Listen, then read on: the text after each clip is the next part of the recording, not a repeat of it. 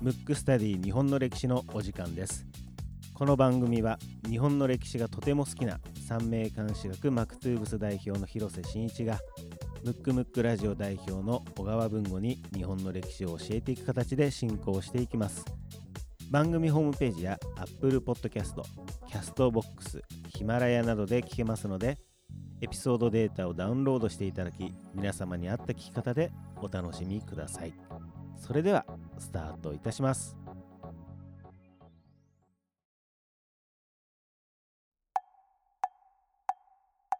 むくむくラジオだべ。むくむくラジオだべ。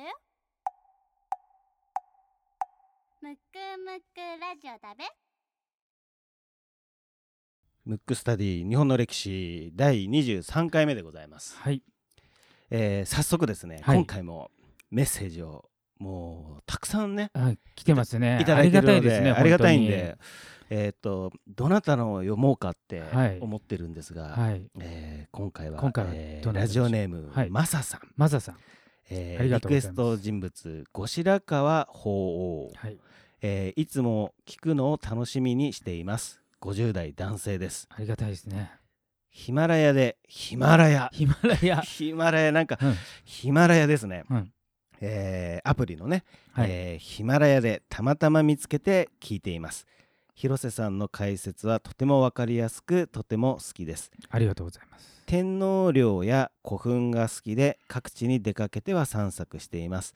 その影響で各時代の天皇にも興味があります。権力があった頃の天皇や天皇制をリクエストしますと。なるほど。マサさんありがとうございます。ありがとうございます。50代男性ってどういつ聞いてるんですかね？ね、本当ですね。うんもしあれですね、こ今後あのリクエストフォームはい。して、えーくださる方がいたら、こんな場面で聞いてますよみたいな。そうですね。あのいろいろ教えていただくとありのがたいかなぼ僕らもあのイメージがしやすいですね。そうですね。はい。はい。あのマサさんありがとうございます。がとうございます。ということで、えー、と今回マサさんのリクエストは、はい。後白河法皇ということでございますがすけどはい。まあいつものごとく。いつものことこ今回はですね、まあ、はい。天皇の話はまあいずれやろうかと思って今回は幕末の三種、幕末の三種全然後白河法皇と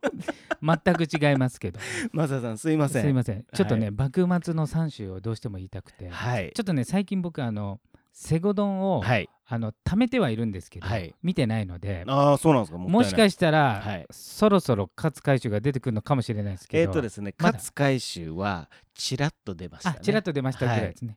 はい、じゃあ文豪まず幕末の三種って聞いたことある？いや僕ね実はね、えっ、といつだっけなえっ、と今日まあ今時点だと7月の21日にはい。今収録してますけども、はい、あのー僕ね一昨日ぐらいに、うん。その幕末の三種っていうのを、うん。たまたまヤフーのなんかで見たんですよ。え？なんかそういうシンクロだね。シンクロニシティ、うん。であのー勝海舟と、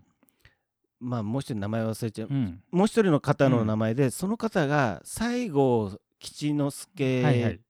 要するに薩摩の、はい。えー方と、うん。あのー会いに行くとうんうんうんいうよううな、ん。なんか文章をうん。ヤフーのニュースか何かで見ました。なるほど、はいちょうどねそこの場面を喋ろうかなと思っててなるほど。多分じゃあおそらく大河でもそろそろじゃあその辺の場面が出てく出るるかもしれないいですすね。うん。僕はちょっとたまたま違うかことであのたまたま僕も見たやつが、はい。たまたま幕末の3種を扱ってたんであこれちょっといいなとまあ僕好きなんでその辺をちょっと解説したいんですけどまず幕末の3種っていうのは3つの船って書くんですけど、えー名前って一番有名なのがね勝海舟なんですけどあとの2人は山岡鉄舟っていう方と高橋霊舟っていう方ですね。泥の船って書くんですけど。実はねこの人あこの3人非常に、まあ、人物的にも優れてるんですけど何せこの3人とも幕府側の人間なんで、うん、で歴史って前も言いましたように勝った側の論理で語られてますのであの例えば、えー薩摩長州側の要するにいわゆる倒幕側の勢力っていうのはもちろん有能な人も有能じゃない人もいたんですけど片側なんで基本的にもろとも出世するわけですよ。いい人であっても良くなくてもねばポジションがいい場所にいれば。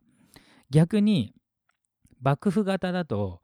まあ、例えば人格者とか有能な方がいてももう敗北してますから、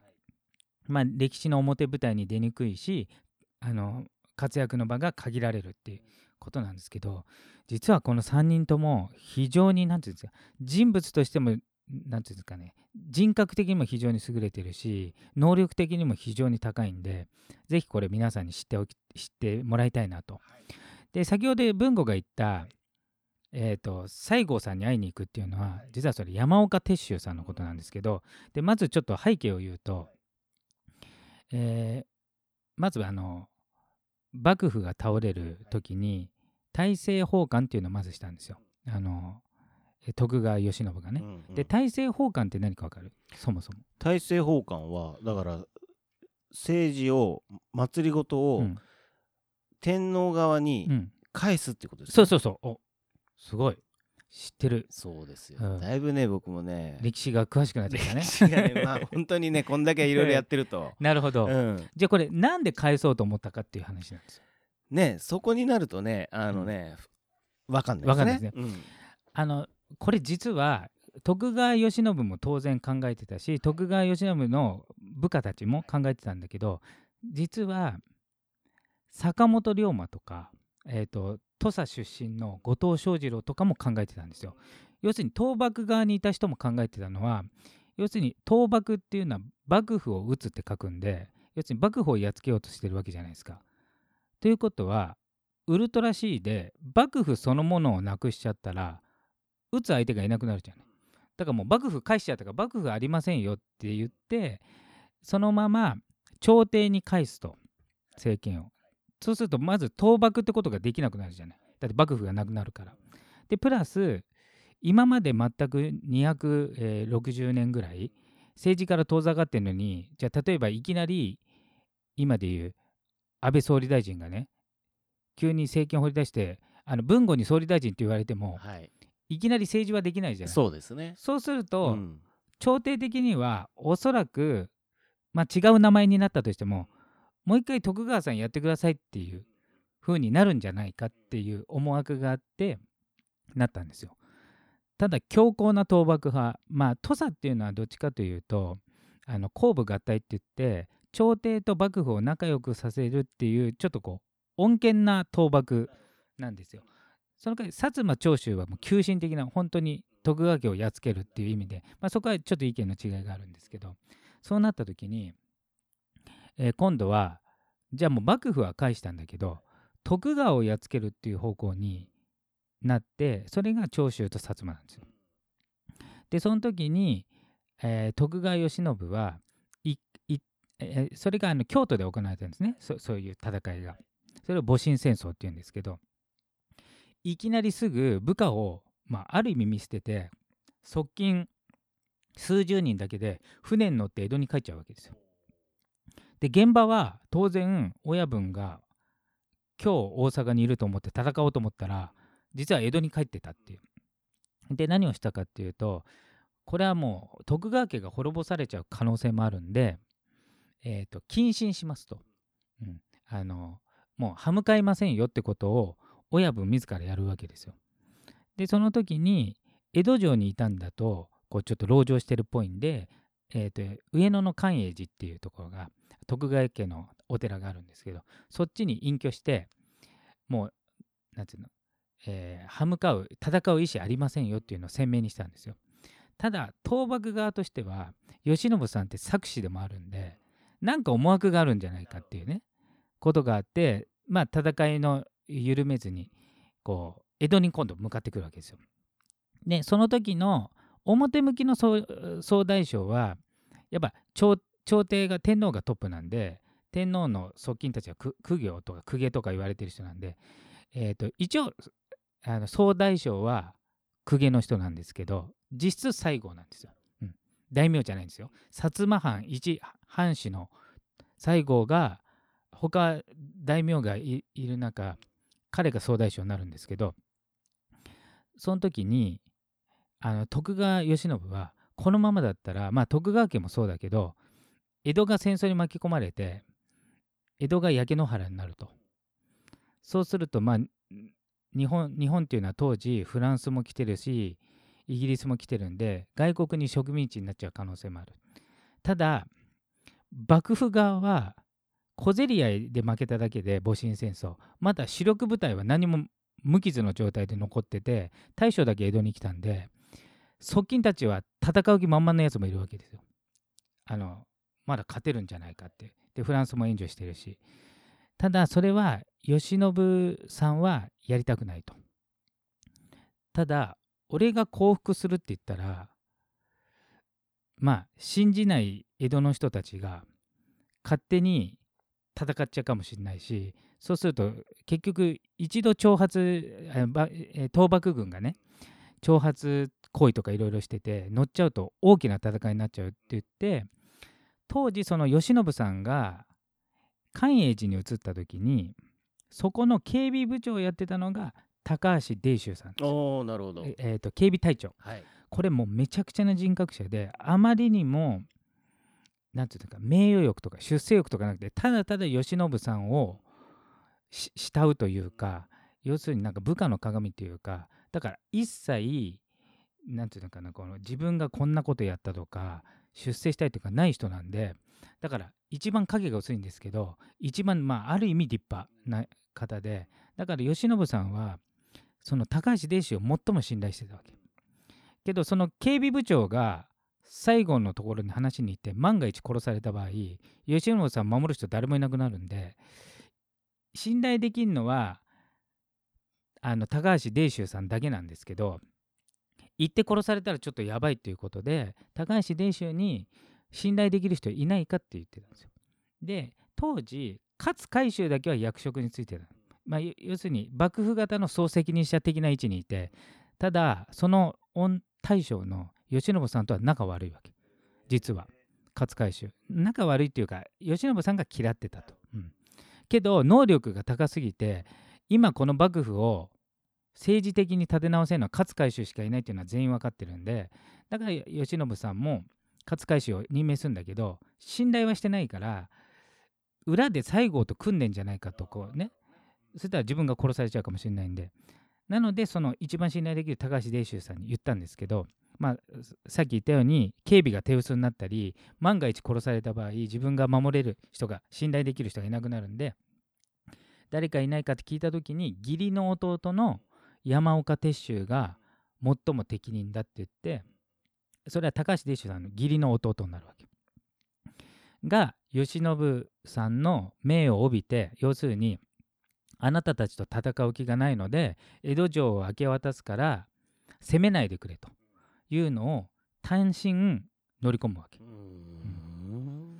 それを読んだんですね僕。そうそうそれを読んだ、うん、それが山岡鉄舟さんでうんうん、で通常は西郷さんまで行く間に、西郷さんっていうのは本陣にいるんでその前に兵隊とかいっぱいいるからもう幕府側のやつは捕らえられてみんな殺されちゃうんでまあ多分西郷さんに行く前に殺される可能性があるんで一応あの幕府側のところに前に捕まえてた薩摩の捕虜がいたんで捕虜の人と一緒に行くんだけどまあほぼ殺されるんじゃないかっていう業務なわけ。だからもう現代で言うとじゃあ文吾がまあ、文吾が政府の高官だとしてじゃあ単身北朝鮮行って拉致問題解決しますみたいな言って。でそのまま自分が拉致されちゃうかもしれないしそうです、ね、殺されちゃうかもしれないわけ、うんうんうん、それを山岡修さんは引き受けてでしかも負けてる側が交渉に行くから慶喜さんの話がそんな生優しいものは通さねえってなっていや徳川は殺すだけだよってそれ以外ないよっていうなっちゃうかもしれないじゃん。だからまずたどり着くまでも大変だしたどり着いた時に交渉しないといけない。その交渉は徳川家を守るってことと江戸城はあげるけど江戸の市民は守るっていうやつなわけ。そうすると勝ってる側からすると虫がいいわけよ、うん、いやお前なんかいつでも殺せんだけどってなるって。そのね両方をやんないといけないから責任重大。で山岡鉄舟が行ってまあいろいろ危機があったんだけど切り抜けて西郷の前にあった時で西郷はもうちょっと強硬な意見を天皇から言われ天皇というか、えー、要するに新政府の側から徳川慶喜は死罪。で、えーと、もうちょっと手洗い荒い感じで解決をもともと決められてたというかそういう話で言ってたわけ。もうほぼ勝つと言われてたから。なんだけど山岡鉄舟が来た時あまりの人格者に西郷がびっくりしたわけ。ちょっと普通じゃないな。でそれがね有名な話で最後は後々書いてんだけど命もいらない金もいらない名誉もいらないただただ徳川家に忠実な人ほど始末に悪いものはないって言ったぐらいもう何にもなびかない。ただただ主君を守りたいだけで。で西郷が結構突っぱねてもそれは違うって言ってもう要するに命を懸けて交渉に当たってその姿に感銘を受けて西郷は飲んだわけ。でその後正式なそれを打診してこういう条件でいいから下交渉を山岡鉄舟がいて最終的な本交渉は幕府の責任者の勝海舟と、えー、西郷がやったっていう。だからね意外とね山岡鉄舟の役割が非常にでかい。そうですね、うん、これは彼がもしいなかったら。そう勝海舟までいかなかった可能性がある。そういうことですね、うん。で勝海舟ももちろんすごい人なんで、うん、えー、と何がすごいっていうのはまあそういう下ごしらえがああってもそうなんですけど西郷とやっぱこう談判した時にじゃあそうしましょうとなってんだけどあの勝海舟側からするとまだ一回も戦ってないからえーと、味方であるはずの幕臣はなんかこう徳川を撃った犬っていうことになっちゃうわけよ。まだ戦ってもいねえのに和睦交渉しやがってみたいな。だから味方からも狙われで西郷方からもこれは単なる時間稼ぎで本当はこいつら攻撃するんじゃないかと思うから勝海舟は両方から命狙われる状態になるわけ。それをね分かって全部引き受けてやってだからね戦後処理の方がね大変だったんですよ、うん。まあ、ちなみに最後は最後であのさっきも言ったように普通に戦えば勝っちゃうものを大甘な決着にしちゃったわけね。徳川家を存続させて、えーと、戦わずして、えーと、降参させるっていう。でそれも新政府軍からも不満があったわけ。なんで戦わねえんだ？あんなん勝てんのに。それを西郷が抑えたっていうのがあるから。実はね交渉で江戸を救ったっていうよりもその後味方からも散々ブーブー言われてたり命狙われたのを抑えたっていうその方が結構ね大事なのそう。結局はあの本人たちは2つのことはできないじゃん。戦った後どうなるかと戦わないで和睦したらどうなるか分かんないから和睦したら和睦前はいろいろ考えるのに和睦したら和睦したで戦ってたのに勝ってたのにって後付けに言うやつが出てくるからいろいろ大変だったんですよ。うん、えー、それがその下交渉したのが山岡鉄舟。で高橋伝州はその交渉をもちろん自分でやりたかったんだけど、うん、まあ、警備のやつがなんでなんで、えーと、山岡鉄舟はその歴史の名前を刻んだんですごい人って分かるけどその前に任命された高橋伝州さんは世に出ることがあまりなくてけど人格的には多分一番上なんですよ。うん。まあこうやってね幕末の三州ということで、名前が残ってるっていうことですからね、しっかり評価されてるってことですよね。そう。で一応その後新政府には一切使えずに、徳川家に準じたのが、えっ、ー、と高橋伝州さん。で山岡伝州さんはさっき言ったように西郷が惚れ込んじゃってあまりの人格者なんで明治天皇の教育係になって明治天皇を立派な男にするっていうか、まあ、人格者にするっていうあの自由にしたっていうね、うん、で勝海舟さんは一応新政府でも要職をついたっていう。だから勝海舟だけまあ少しの間ですけど新政府に仕えて、まあ、その明治の日本を支えたっていうそういう感じですね。なるほどですね、うん、なんかまあいろんな人がいますね。いや本当だからね幕府方もかなりいい人材いっぱいいたんだけど、うんね、やっぱり明治政府に仕えた人は少なかったっう、うん、まあでもある意味どんどん変なしポコポコポコポコ出てきますね。うん、いや本当に。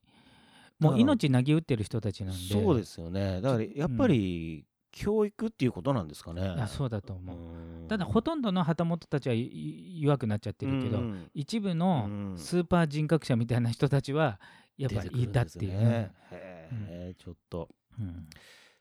あのー面白いというか、はい、マニアックというか。そうですね。多分、うんちそろそろ大河でね山岡鉄舟さんとかが出てくるとそうですね。なんかね、はい。出てきそうはない。匂いはしますね、はい、い、やいやいやぜひ楽しみにはいしてください、ということで今回のテーマはですね幕末の三州でした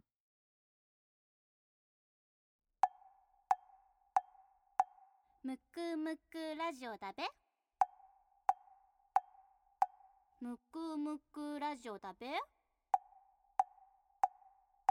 むくむくラジオだべ。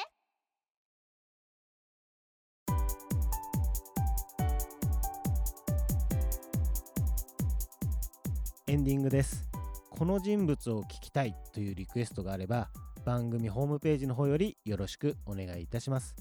また方ですけども Apple Podcast、Castbox、ヒマラヤ、番組ホームページこちらの方で聞くことができます。